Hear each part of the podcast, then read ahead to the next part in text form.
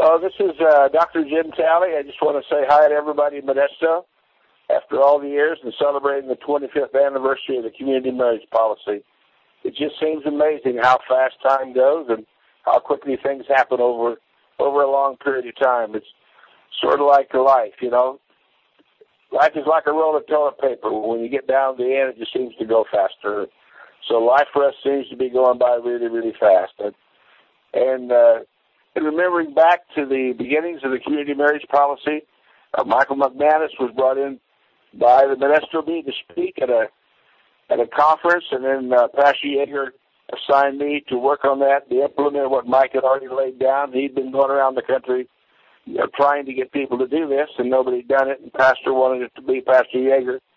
Uh, First Baptist wanted it to be done, and so I started working with a group of lay people, and we had some other Catholic people involved, and we brought Mike in for a for a pastors conference, and uh, we're able to see 98 guys sign this thing in the beginning and get it started. And I'm still in contact with a number of couples married right after that period of time to be able to see their lives have changed and that the quality of their relationship has endured all these years because of that uh, community marriage policy.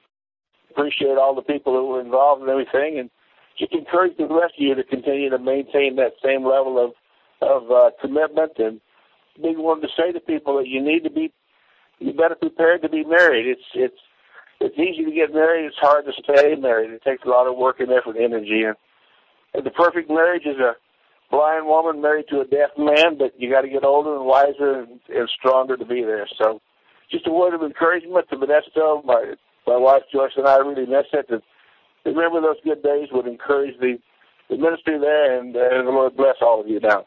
Thank you very much, and have a great celebration of the 25th anniversary of the community marriage policy.